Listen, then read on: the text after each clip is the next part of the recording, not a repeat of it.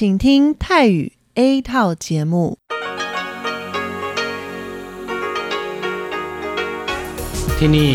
สถานีวิทยุเรดิโอไต้หวันอินเตอร์เนชันแนล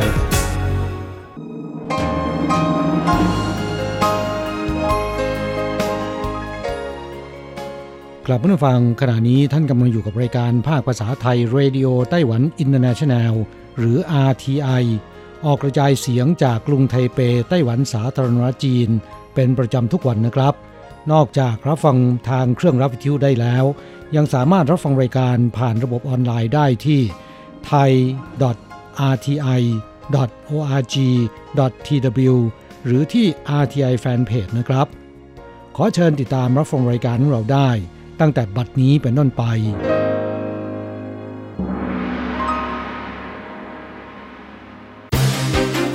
ลำดับแรก ขอเชิญติดตามรับฟัง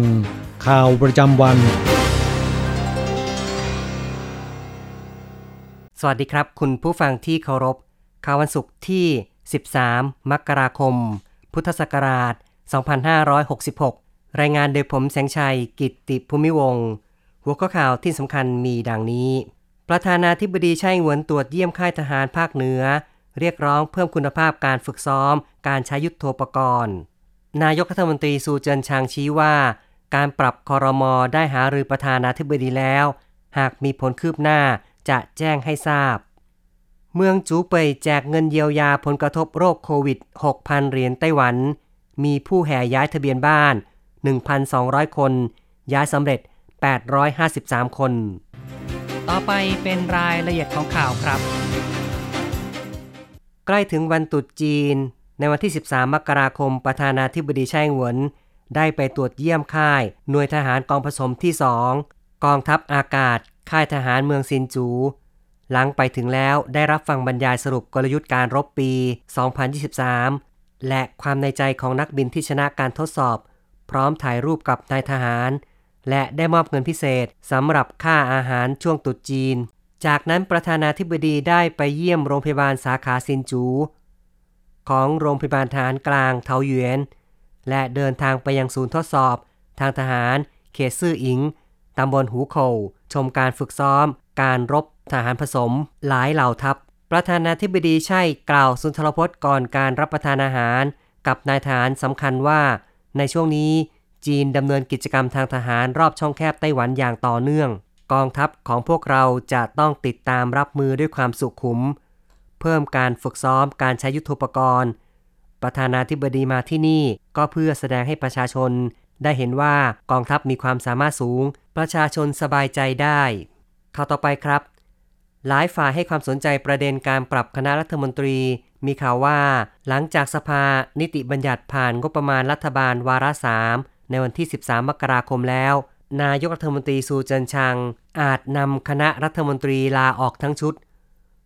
โดยรองประธานาธิบดีเฉินเจี้ยนเหรินจะรับตำแหน่งนายกรัฐมนตรี นายเจิ้งเหวินชั่น อดีตผู้ว่าการนครเถาหยวนจะรับตำแหน่ง รองนายกรัฐมนตรี นายกรัฐมนตรีซูเจินชังให้สัมภาษณ์ในตอนเช้า วันที่ 13 มกราคม ขณะไปตรวจเยี่ยม โครงการก่อสร้างท่าเรือ เขตเฉียนเจิ้น นครเกาสงว่า เรื่องงบประมาณรัฐบาล เป็นสิ่งเกี่ยวพันกับการก่อสร้างสาธารณูปโภค การดูแลความเป็นอยู่ประชาชน การผลักดันด้านการศึกษา เป็นเรื่องสำคัญมาก ขอให้สสช่วยกันผ่านงบประมาณ ในวาระสามสำหรับกรณีการปรับคณะรัฐมนตรีนั้น นายกรัฐมนตรีซูกล่าวว่า ได้มีการพูดคุยแลกเปลี่ยนความคิดเห็นกับประธานาธิบดีช่อิงหวนแล้ว เมื่อมีผลคืบหน้าจะแจ้งให้ทราบ ในขณะเดียวกัน นายกรัฐมนตรีกล่าวว่า เรื่องการผ่านงบประมาณพิเศษวาระสามจะทำให้ประชาชนได้รับเงิน 6,000 เหรียญไต้หวันช่วงตรุษจีน ซึ่งเป็นการคืนเงินภาษีที่จัดเก็บได้เกินเป้าหมาย ได้สั่งการให้หน่วยงานเตรียมความพร้อม ออกแบบซอฟต์แวร์ เพื่อรองรับการจ่ายเงินสดให้แก่ประชาชนแล้ว เมืองจูเป่ยแจกเงินเยียวยาผลกระทบโรคโควิด 6,000 เหรียญไต้หวัน มีผู้แห่ย้ายทะเบียนบ้าน หลังจากเมืองจูเป่ยในเขตเทศมนตรซินจู ประกาศจ่ายเงินเยียวยา ผลกระทบโรคโควิดคนละ 6,000 เหรียญไต้หวัน ให้แก่ผู้มีชื่อในทะเบียนบ้านณวันประกาศคือ 12 มกราคม 2023 ทำให้เกิดกระแสการแห่ย้ายทะเบียนบ้านเข้าเมืองจูเป่ยทางการต้องดำเนินมาตรการฉุกเฉิน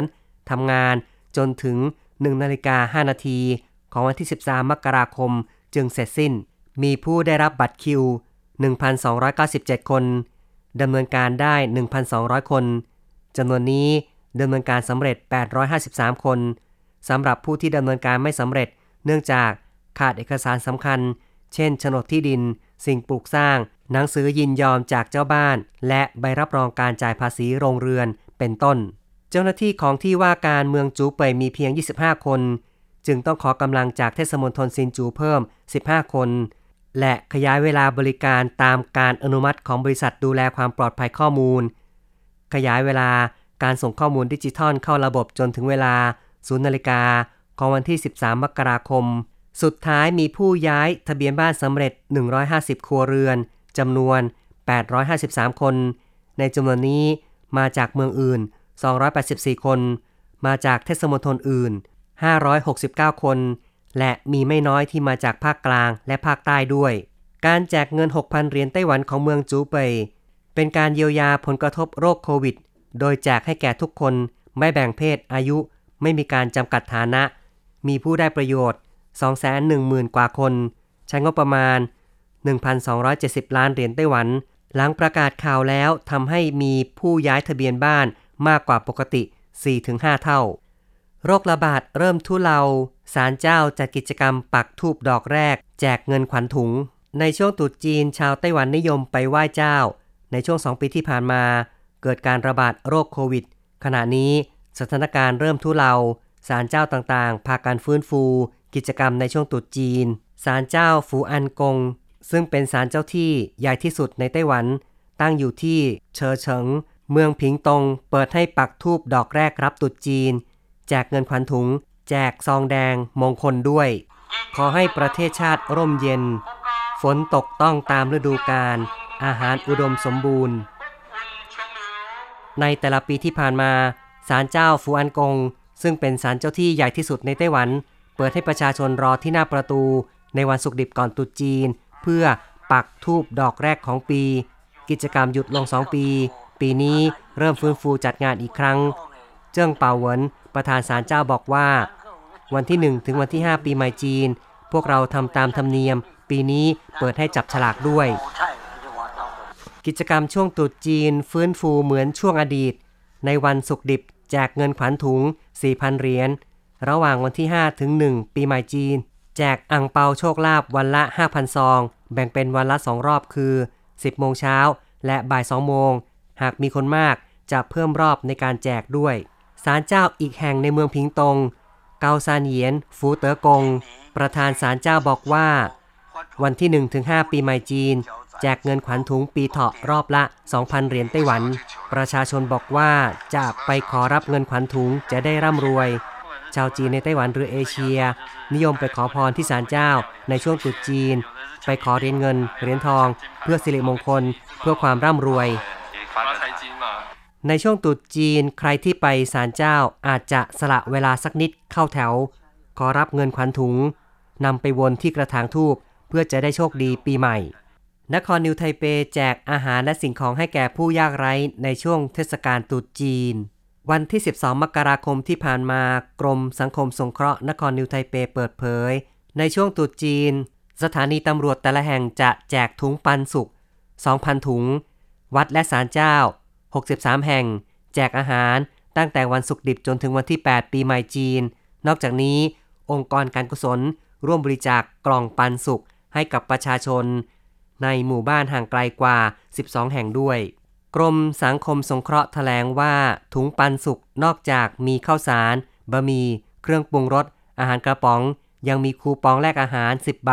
มูลค่า 2,000 เหรียญไต้หวัน อีกข่าวหนึ่งครับ คณะกรรมการการเกษตรไต้หวันเพิ่มอุปทานผักสดเพื่อตรึงราคาผักในตลาดให้คงที่ ราคาผักสดเฉลี่ยในตลาดค้าส่งผักผลไม้กรุงไทเป ช่วง 2 สัปดาห์ ก่อนตรุษจีน สูงกว่าปีที่แล้ว 40%คณะกรรมการการเกษตรชี้ว่า ช่วงก่อนตรุษจีน เป็นช่วงที่ประชาชน แห่ซื้อผักมากที่สุด คาดว่าปีนี้จะเพิ่มอุปทานวันละ 2,000 ตัน เพื่อตรึงราคาผักให้คงที่ คุณผู้ฟังครับ ข่าวจาก RTI ในส่วนของข่าวไต้หวันจบลงแล้ว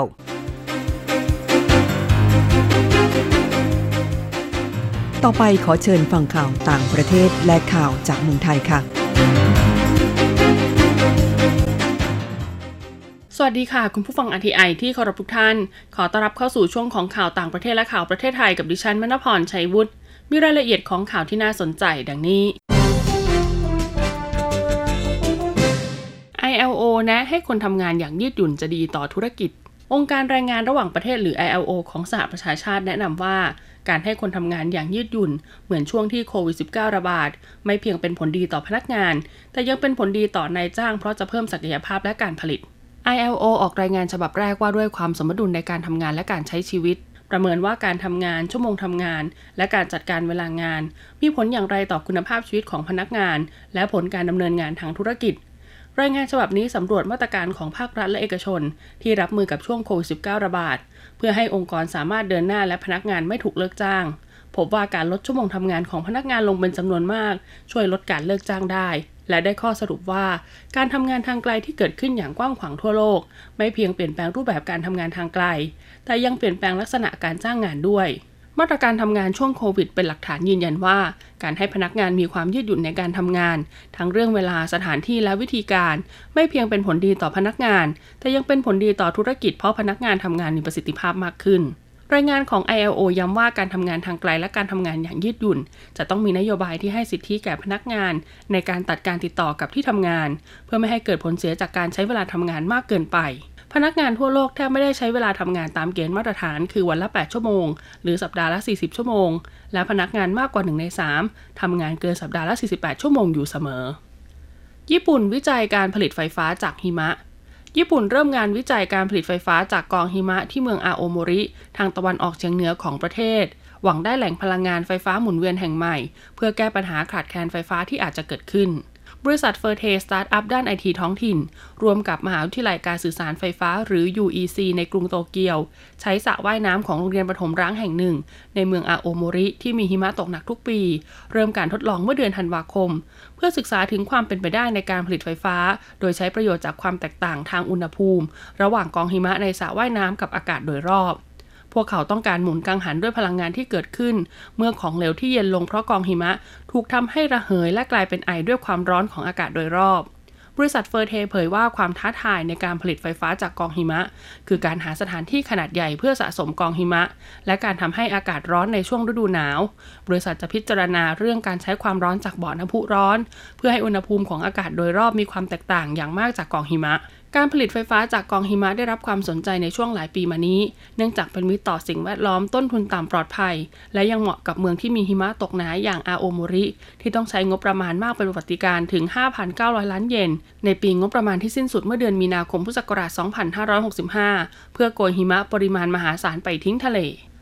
พบไดโนเสาร์สี่สายพันธุ์ในหุบเขาที่ชิลีเป็นครั้งแรก นักวิทยาศาสตร์ค้นพบซากดึกดำบรรพ์ของไดโนเสาร์สี่สายพันธุ์ ซึ่งรวมถึงเมกาแรปเตอร์ ในบริเวณหุบเขาแห่งหนึ่งในภูมิภาคพาตาโกเนีย ที่ปลายสุดของทวีปอเมริกาใต้ในเขตประเทศชิลี ซึ่งในช่วงทศวรรษที่ผ่านมา กลายเป็นพื้นที่สำคัญของการค้นพบซากดึกดำบรรพ์ของไดโนเสาร์ นักวิจัยกล่าวว่าซากฟอสซิลถูกค้นพบที่เซร์โรกุยโด ในหุบเขาลาซินัสทางใต้ของชิลี ใกล้กับชายแดนอาร์เจนตินา และถูกนำไปยังห้องปฏิบัติการตั้งแต่ปีค.ศ.2021 นักวิจัยกล่าวว่าซากฟอสซิลที่พบเป็นไดโนเสาร์ที่ไม่เคยค้นพบในพื้นที่ดังกล่าวมาก่อน นักวิจัยจากมหาวิทยาลัยชิลี และมหาวิทยาลัยเท็กซัสในสหรัฐ ที่ร่วมกันสำรวจในครั้งนี้ระบุว่าซากฟอสซิลมีฟันและกระดูกหลังกะโหลกศีรษะรวมอยู่ด้วย เป็นของไดโนเสาร์สี่สายพันธุ์ ซึ่งรวมถึงเมกะแรปเตอร์ ที่อยู่ในตระกูลเทโรพอดไดโนเสาร์ที่กินเนื้อเป็นอาหาร นอกจากนี้ยังพบฟอสซิลนกสองสายพันธุ์ รวมถึงบรรพบุรุษของนกในปัจจุบันด้วยต่อไปเป็นข่าวจากประเทศไทยค่ะ กระทรวงการท่องเที่ยวและกีฬาเคาะแล้วค่าเหยียบแผ่นดินเก็บนักท่องเที่ยวต่างชาติรายละ 300 บาท คาดว่าเริ่มได้ 1 มิถุนายนนี้ นายพิพัฒน์รัชกิจประการรัฐมนตรีว่าการกระทรวงการท่องเที่ยวและกีฬา กล่าวถึงความคืบหน้าในการเรียกเก็บค่าเหยียบแผ่นดินสำหรับนักท่องเที่ยวต่างชาติที่เดินทางเข้าไทย ขณะนี้ได้ข้อสรุปแล้ว โดยจะจัดเก็บอัตรา 300 บาทต่อคน ทั้งผู้ที่มาจากทางอากาศทางบกและทางน้ำในอัตราที่เท่ากัน โดยจะเก็บเฉพาะผู้ที่ถือพาสปอร์ตเข้ามา ไม่ว่าจะมาท่องเที่ยวหรือทำธุรกิจก็ตาม ทั้งนี้จะมีข้อยกเว้นคือกรณีคนที่ถือหนังสือผ่านแดนสำหรับใช้เป็นเอกสารในการเดินทางเข้าออก ในกลุ่มผู้ที่มาใช้แรงงานไปเช้าเย็นกลับข้าราชการในท้องถิ่นชายแดน จะได้รับการยกเว้น และอีกกรณีที่จะยกเว้น คือแม้ผู้ที่เข้ามาจะถือพาสปอร์ตแต่มีใบอนุญาตทำงานหรือ work permit สำหรับชาวต่างชาติที่ต้องเดินทางเข้ามาทำงานในประเทศไทย เพื่อประกอบธุรกิจกิจการหรือลูกจ้างทุกอาชีพ จะได้รับการยกเว้นเช่นกัน แต่ในกรณีนี้ทางการไทยจะเก็บ 300 บาทก่อน และเมื่อแสดงตัวตนกับเอกสารเรียบร้อยจะโอนคืนให้ภายหลัง นอกจากนี้คณะทำงานกำลังพิจารณาในกลุ่มของผู้ที่เดินทางเข้าไทยผ่านเรือสำราญ มาในลักษณะแวะพัก เช้ามาเย็นกลับกำลังพิจารณาว่าจะยกเว้นค่าธรรมเนียมหรือไม่ เพื่อจะได้เป็นแรงจูงใจในการท่องเที่ยวอีกทาง เหมือนได้แวะมาทำความรู้จักประเทศไทย หากสร้างความประทับใจให้กับนักท่องเที่ยวกระเป๋าหนักกลุ่มนี้ได้ แน่นอนว่าจะต้องกลับมาเยือนประเทศไทยอย่างแน่นอน ทั้งนี้ตามกำหนดการจะขอนำเข้าพิจารณาเห็นชอบในที่ประชุมคณะรัฐมนตรี เดือนกุมภาพันธ์ เมื่อคอรมอเห็นชอบก็จะมีผลบังคับใช้ภายใน 90 วัน นับตั้งแต่วันที่มติผ่าน ถ้าเป็นไปตามกำหนดก็น่าจะเริ่มใช้ และเก็บค่าธรรมเนียมได้ในวันที่ 1 มิถุนายนนี้เป็นต้นไปสำหรับการเก็บค่าเหยียบแผ่นดิน เพื่อนำมาเป็นค่าใช้จ่ายเกี่ยวกับการดูแลนักท่องเที่ยว โดยเงินที่เก็บค่าธรรมเนียมนั้น จะต้องเอามาซื้อประกันอุบัติเหตุ ประกันชีวิต ดังนั้นยังไงก็ต้องเก็บเพราะไม่มีกองทุน จึงจำเป็นต้องใช้งบประมาณในการดูแลส่วนนี้ กรมการค้าภายในเตรียมจัดงานมหกรรมสินค้าราคาถูกในช่วงเทศกาลตรุษจีน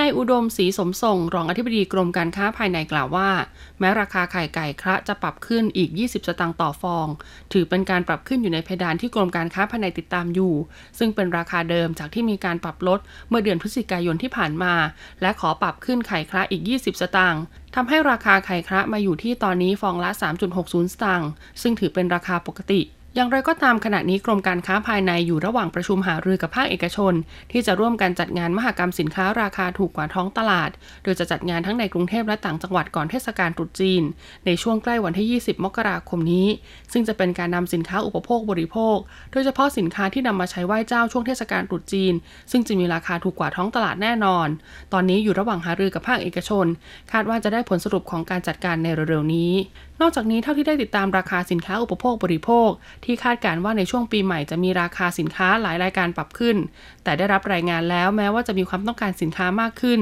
แต่ราคาสินค้าส่วนใหญ่ไม่ได้ปรับขึ้นอย่างมากดังนั้นเชื่อว่าในเทศกาลตรุษจีนปีนี้ หากราคาสินค้าไหว้เจ้าเช่นหมูไก่และอื่นๆ จะขยับขึ้น 3-5 บาท เชื่อว่าผู้บริโภคจะรับได้ เนื่องจากหากดูราคาเนื้อหมูเนื้อไก่เนื้อเป็ดตอนนี้ มีราคาลดลงไปกว่าช่วงกลางปีพุทธศักราช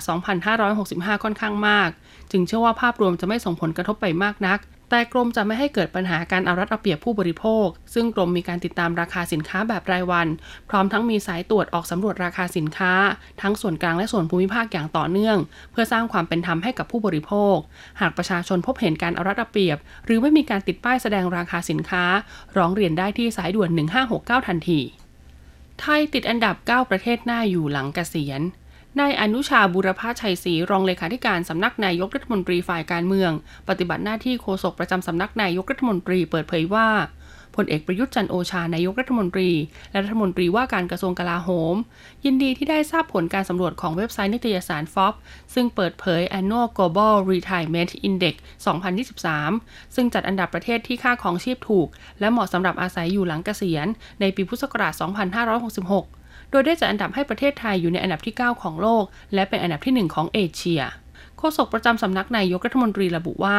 การจัดอันดับนี้ทาง Annual Global Retirement Index ได้ประเมินจากหลายปัจจัยร่วมกัน ทั้งค่าใช้จ่ายในการดำรงชีวิต คุณภาพชีวิตที่ดี เหมาะสำหรับทุกคนที่ต้องการใช้ชีวิตอย่างมีความสุข รวมถึงสภาพอากาศ วีซ่า ค่าอาหารที่พัก และค่าใช้จ่ายด้านสุขภาพ ซึ่งสำหรับประเทศไทยนั้น ถือเป็นหนึ่งในประเทศที่มีผู้มาเยือนมากที่สุดเป็นอันดับต้นๆของโลกเนื่องจากมีธรรมชาติสวยงาม และอุดมสมบูรณ์ มีวัฒนธรรม และขนบธรรมเนียมที่เป็นเอกลักษณ์ และยังเป็นประเทศเดียวในอาเซียนที่ยังไม่เคยตกเป็นอาณานิคมทำให้สามารถรักษาเอกลักษณ์ของวัฒนธรรมดั้งเดิมไว้ได้อย่างดี จึงทำให้ประเทศไทย กลายเป็นจุดหมายสำคัญในการพำนักของชาวต่างชาติหลากหลายประเทศหลังเกษียณ ซึ่งส่วนใหญ่มาจากสหรัฐอเมริกา อังกฤษ แคนาดา ฝรั่งเศส และสวิตเซอร์แลนด์ ทั้งนี้นายกรัฐมนตรียินดีที่ประเทศไทย ยังคงเป็นจุดหมายของชาวต่างชาติ ทั้งจากการมาท่องเที่ยวและการมาอาศัยอยู่หลังเกษียณ โดยไทยมีธรรมชาติที่สวยงาม มีมรดกทางวัฒนธรรมอันทรงคุณค่า ซึ่งเป็นที่น่าสนใจในหมู่ชาวต่างชาติ โดยที่ผ่านมารัฐบาลได้ดำเนินนโยบาย